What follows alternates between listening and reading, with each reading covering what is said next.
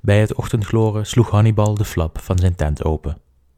Met vermoeide ogen als resultaat van de immense krachtinspanning van de dag ervoor, keek hij uit over het land dat bezaaid lag met trofeeën van de overwinning. Meer dan 50.000 lichamen bezaaiden het gebied tussen Cannae en de rivier Aufidus, het resultaat van een dag eerder. Hannibal had het grootste Romeinse leger ooit verslagen. Zijn doel was bereikt. Hij had Rome verslagen op eigen grond, haar manschappen keer op keer vernietigd en gisteren, op 2 augustus 216 voor Christus, had hij de genadeslag uitgedeeld. Zijn militair vernuft, tactisch inzicht, leiderschapskunsten en doorzettingsvermogen hadden hem de grootste overwinning ooit opgeleverd. Hij had, wellicht zonder het zelf te weten, de heilige graal der overwinningen te pakken. Nog nooit eerder was een overwinning zo afgetekend als gisteren.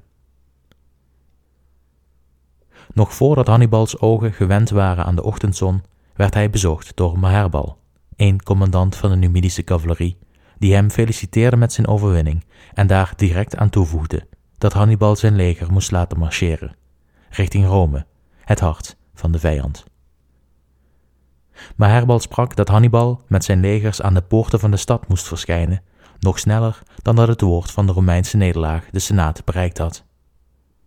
Met het zicht op de vijand en de realisatie dat haar volledige leger vernietigd was, kon Rome niets anders dan buigen voor haar nieuwe meester. Maar Hannibal nam het advies van Maherbal niet over.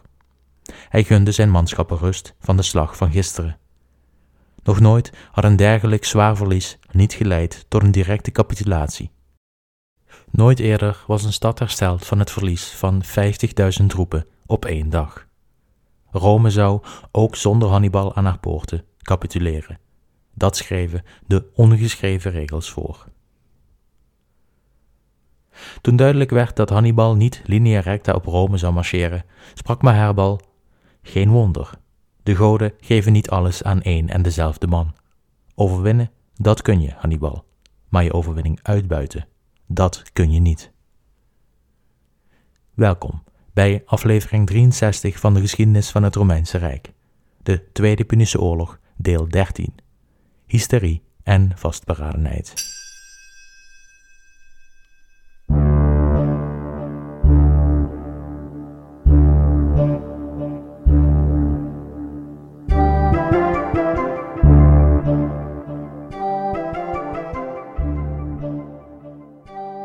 Deze aflevering gaan we het hebben over de nasleep van de slag bij Cannae. De Carthaagse overwinning op het grootste Romeinse leger schudde de politieke verhoudingen in Italië en daarbuiten op en hadden grote gevolgen voor het verloop van de Tweede Punische Oorlog. Het veranderde de strijd voorgoed en niet zoals Hannibal zich dit voorgesteld had. Eerst gaan we het hebben over Hannibals acties direct na de slag en de reactie op de nederlaag en de nieuwe situatie vanuit Rome. Daarna zullen we het hebben over de politieke verhoudingen in en rond Italië en zullen we alvast een kijkje nemen in de periode van de oorlog die de lange worsteling genoemd wordt. Zoals u net gehoord heeft, koos Hannibal ervoor om niet direct na de slag bij Cannae op Rome te marcheren. Er zijn vele theorieën over de vraag of Hannibal al dan niet op Rome had moeten marcheren. Was het een kapitale blunder of juist een goede zet? Ik zal niet alle theorieën en argumenten met u doorlopen, maar ik zal er zeker enkele noemen. Allereerst het advies van Maherbal. Direct marcheren op Rome en binnen enkele dagen voor de muren van Rome staan om zo de vijand definitief te verslaan. Het is op het eerste gezicht een logisch advies. Immers waren Rome's legers verslagen en lag er niets in de weg om naar Rome te marcheren waar men vroeger ervan overtuigd was dat dit inderdaad de beste move zou zijn geweest die Hannibal kon maken, is men tegenwoordig toch voorzichtiger geworden. Ten eerste twijfelt men aan de snelheid waarmee Hannibal voor Rome's poorten had kunnen staan. Maherbal sprak over vijf dagen, maar de afstand tussen Cannae en Rome bedraagt meer dan 300 kilometer. En de staat waarin Hannibals leger verkeerd moet hebben, maakt het zeer onwaarschijnlijk dat hij binnen vijf dagen voor de poorten van Rome kon staan. Daarbij komt dat Rome absoluut niet hulpeloos was. Men had nog de beschikking over enkele duizenden manschappen in de buurt van de stad. Zo was er in Ostia, de havenstad nabij Rome, een detachement van zo'n 1500 legionairs gestationeerd. En in de stad Teanum, gelegen ten noorden van Cannae, was een legioen gestationeerd dat op de oorlogsvloot zou moeten gaan dienen. Zou Hannibal op Rome zijn gemarcheerd, dan hadden deze Romeinse troepen de stad eerder dan hem bereikt. Waarschijnlijk begon Rome ook direct met het recruteren van een stadslegioen om de stad te verdedigen in het geval van een belegering. Hier zijn geen concrete aanwijzingen voor te vinden, maar goed voor te stellen in een dergelijke situatie. Had Hannibal de stad bereikt, dan was een lange belegering nodig om de stad te kunnen breken. Ook al had de stad de beschikking over veel minder manschappen, in een situatie van een belegering had de verdedigende partij veel minder troepen nodig dan de aanvallende. Enkele duizenden zou genoeg zijn geweest om Hannibal maanden, misschien zelfs jaren te vertragen. Wat de Romeinen de tijd had gegeven om een leger uit Spanje terug te laten keren, om Hannibal in de rug te kunnen aanvallen. De volgende vraag is of Rome zich überhaupt verzet zou hebben, was Hannibal aan de poorten van Rome verschenen. De Romeinen verkeerden namelijk enkele dagen in volledige reddeloosheid. De paniek in de stad was gigantisch. Iedere Romein had wel een familielid, vriend of kennis die gediend had in het leger van Cannae. En zeker in de eerste dagen na de nederlaag bestond de indruk in de hoofdstad dat het volledige leger vernietigd was. De uitgedunde senaat kwam bijeen om de situatie en de Romeinse mogelijkheden te bespreken. Waar Fabius Maximus met zijn grote staat van dienst de senaat wist te overtuigen de publieke rouwbetuigingen te beperken en zelfs poortwachters te installeren, die moesten voorkomen dat burgers de stad uit angst probeerden te ontvluchten. Ook werden er direct verkenners langs de route naar het zuiden gestuurd, om Hannibals bewegingen in de gaten te houden. Want wat zou de Carthaagse generaal nu gaan doen? Binnen enkele dagen bereikte er nieuws de hoofdstad. Er kwam officieel bericht van Varro binnen dat hij bezig was overlevenden van Cannae te verzamelen en weer een strijdmacht aan het vormen was van ongeveer 10.000 manschappen in de stad Canusium. Het bericht ontkrachtte de aanvankelijke geruchten dat het leger was weggevaagd, maar gaf ook details over de werkelijke geleden verliezen bij Cannae, die maar weinig minder onthutsend waren dan eerder gevreesd. De meeste families werden in hun rouw bevestigd door het officiële bericht van Varro. Maar ondanks deze bevestiging bleven de rouwbetuigingen beperkt op last van de Senaat. De stemming in de stad bleef ook na het nieuws op de rand van hysterie balanceren. En net als bij eerdere grote nederlagen doken de Romeinen in oude geschriften en kwam de angst opspelen dat de riten om de goden te eren en gunstig te stemmen waren veronachtzaamd. Men ging op een heksenjacht om de goden gunstig te stemmen. Twee Vestaalste maagden die hun belofte van kuisheid hadden verbroken, kregen een traditionele straf opgelegd en werden ertoe veroordeeld levend begraven te worden. Maar een van de twee pleegde zelfmoord om haar lot te ontlopen. Een van de vermeende minnaars van de meisjes werd zo zwaar gegezeld dat hij eraan stierf. Er werden delegaties naar het heiligdom van Apollo in Delphi gestuurd om het orakel te raadplegen en aanwijzingen te krijgen hoe Rome de goden gunstig kon stemmen en een einde kon maken aan de rampen waaraan de stad ten prooi was gevallen. Ook dook men in de Sibylijnse boeken om antwoorden te vinden op de tegenslagen die Rome geleden had. Dit leidde tot een van de weinige mensenoffers die in Rome werden gebracht. Een Griekse man en vrouw en een Gallische man en vrouw, waarschijnlijk allen slaven, werden levend begraven onder het Forum Boarium, de oudste markt van Rome, wat erop lijkt te wijzen dat het om een zeer oude rite ging. Dit alles laat zien dat de wanhoop onder de Romeinen groot was, en op de vraag of Rome zich überhaupt nog verzet zou hebben bij het zien van Hannibal voor de poorten, blijft waarschijnlijk, zoals de meeste hypotheses, altijd onbeantwoord. Nu we hebben besproken wat Hannibal had kunnen doen direct na de slag bij Cannae, gaan we kijken naar wat hij daadwerkelijk deed.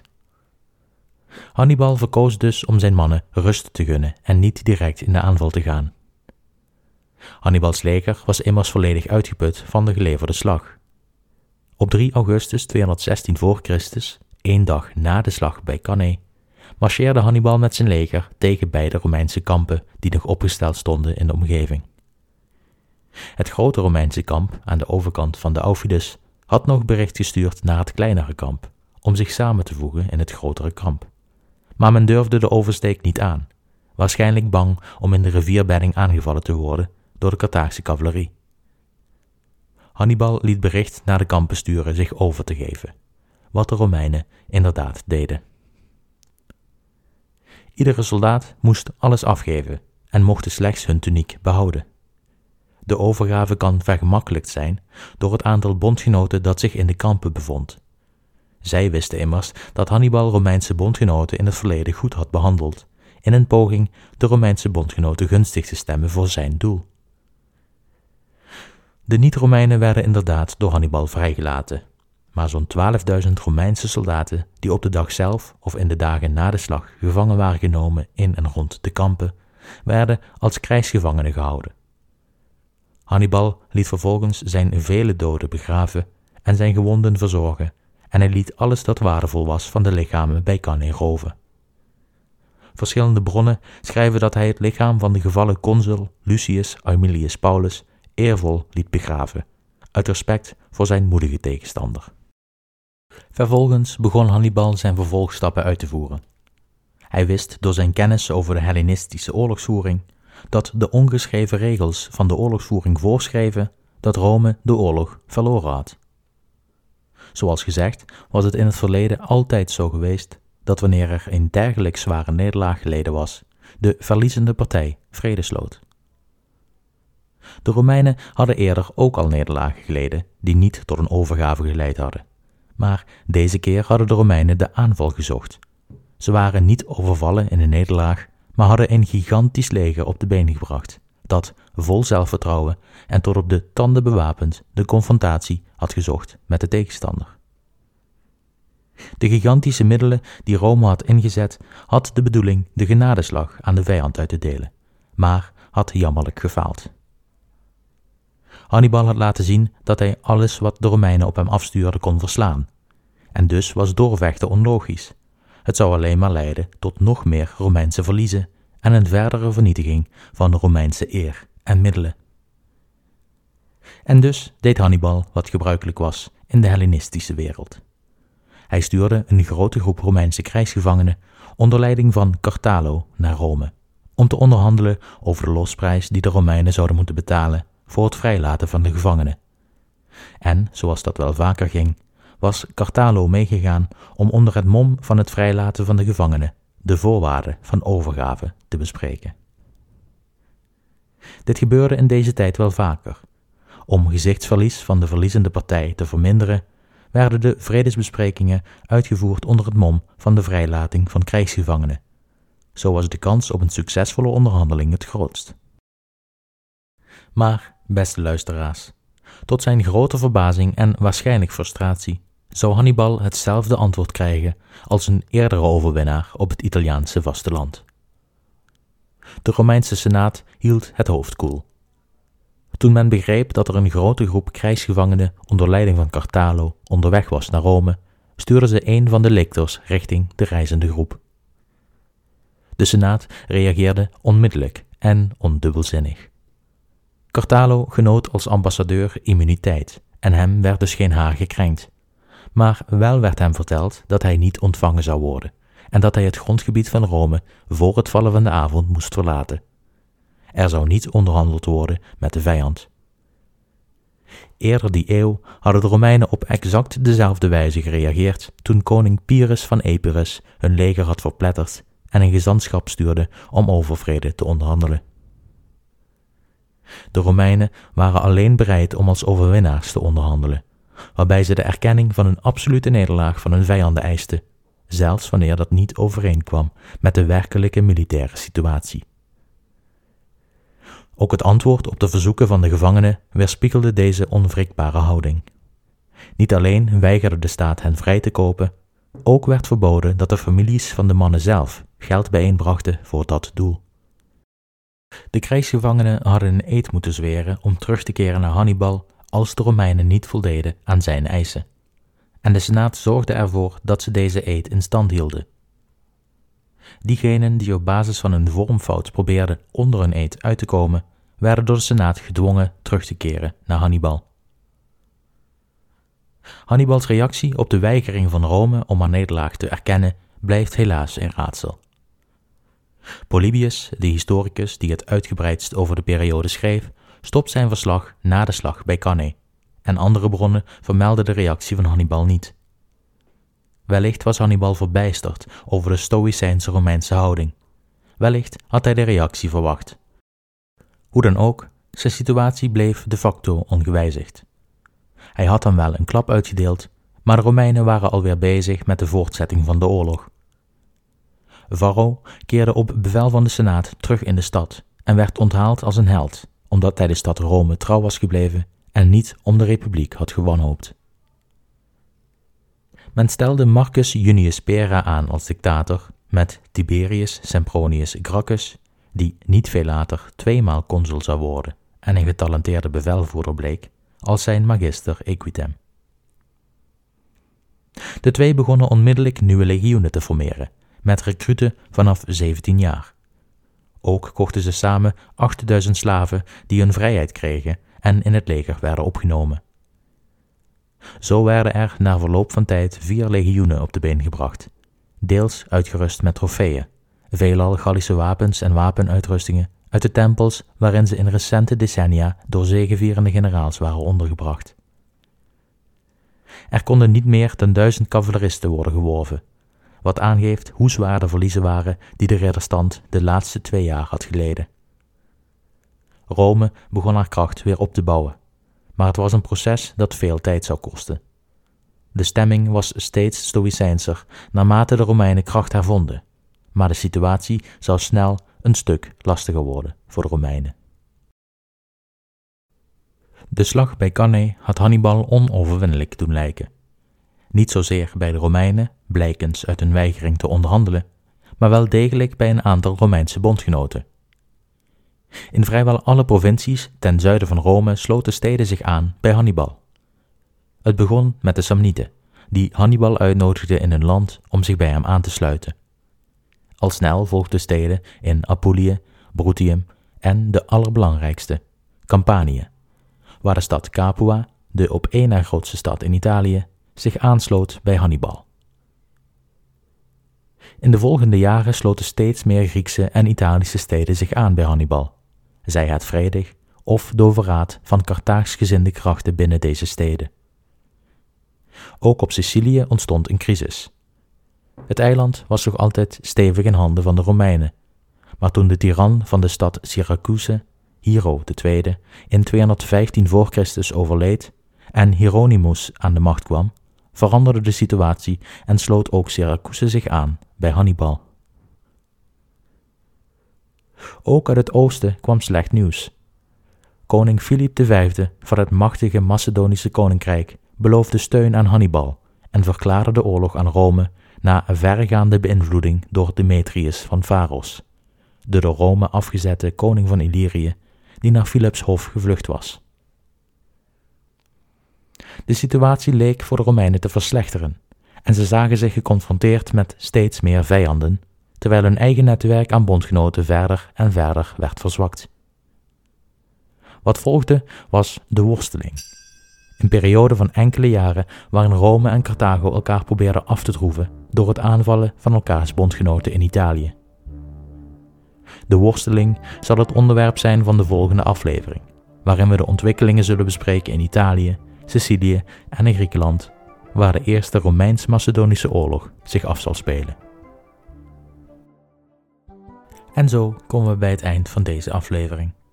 U wordt weer bedankt voor het luisteren en tot de volgende keer.